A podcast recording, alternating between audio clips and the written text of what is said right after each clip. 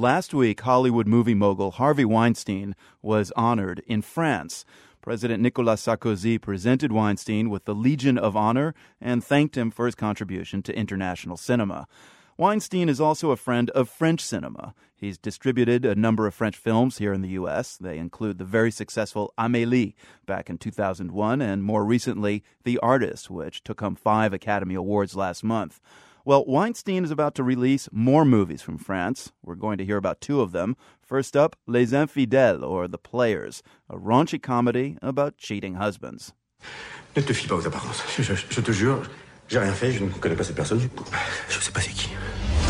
In this scene, one husband is caught in the act but still denies the evidence. The Players stars Oscar winner Jean Dujardin in a role that may shatter his smooth image here in the United States.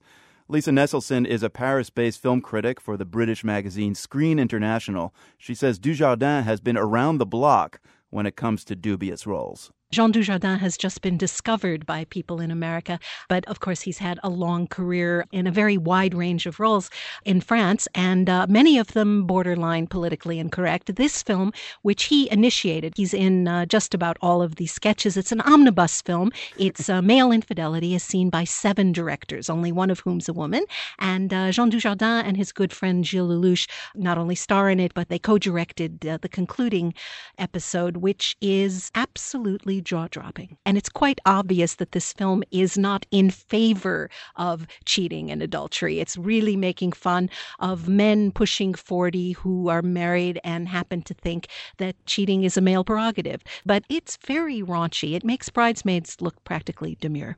You know, Jean Dujardin is now known as this kind of classy guy here in this country, a man who doesn't even need to speak. I mean, is this kind of role going to carry over for American audiences? I think anyone who goes to see it because they liked him in The Artist is going to be surprised, possibly not pleasantly so. I mean, we see him naked, strenuously having sex with um, women picked up in bars. We see him naked trying to pleasure himself in a hotel room. These are characters, but I think it'll be a bit of a shock to the system. And I think Harvey Weinstein has been called a magician. He's going to need Merlin's powers, in my opinion, to sock this one across.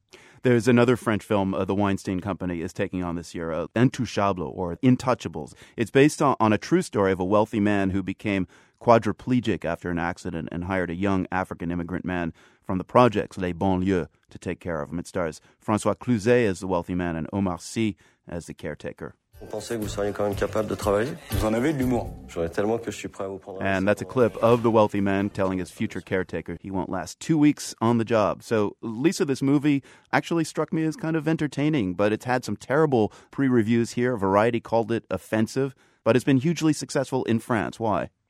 Hugely successful doesn't begin to cover it. It is 602% into profitability. Wow. Uh, it is the third most popular film of all time in France, exceeded only by Dany Boon's Welcome to the Sticks and Titanic. 19 million people have bought a ticket to see it in a country that's got about 60 million people. And of course, everyone's trying to figure out why. It's um, an improbable and optimistic story of friendship. That's one of the theories. It's escapism. One of the things it's got going for it is that it is, of course, based on something that really happened. An exceptionally wealthy white man in a wheelchair who needs full time care. In real life, the gentleman who became his dear friend, the real life guy, was in fact a man from North Africa, an Algerian, I believe. Mm. And here, the role is played by Omar Sy, who is a strapping, six foot tall uh, black gentleman born in France and he is as charming in his own realm as uh, Jean Dujardin was in The Artist. He's he's irresistible. Yeah, Omar Sy is just charismatic as can be.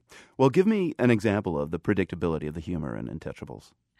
Oh, I guess one of the more glaring examples is that the extremely wealthy white gentleman loves classical music and attends the opera and the ballet whenever he can. And the gentleman from the project likes pop music and rap and listens to Earth, Wind, and Fire and dances. So it's infectious. It's a tall, healthy black man expressing the physical joy that the white guy in the wheelchair can't. Far right politician Jean Marie Le Pen saw intouchable as a metaphor for France. Uh, France being the quadriplegic and needing the help of uh, youth from the suburbs, which for Le Pen would just be an awful thing to happen. But Harvey Weinstein defends his movie. What's his rationale? Well, you know, I, I know there's a time limit in radio, but if there wasn't, I would just stop and laugh for a, a good minute or two because Jean Marie Le Pen has been criticizing the movie in a category of film criticism that's one of my all time favorites, which is people who haven't actually seen the film they're denigrating. he hasn't seen it, he just doesn't like the sound of it, and uh, 19 million French people must be wrong. Um, but Harvey Weinstein, he seems quite sincere that he just loves this movie, that it touched a chord, and so he, in his enthusiasm, wanted to bring it to America. He not only wants to bring the original, he also wants to do an English language remake, which to me seems beyond redundant because one of the reasons the film works so well is that it really follows Hollywood screenwriting techniques. And so it's kind of already an American movie. It just happens to have exceptionally appealing French actors in it. Lisa Nesselson with the film magazine Screen International speaking with us from Paris. Thanks a lot, Lisa. You're welcome. Bye bye.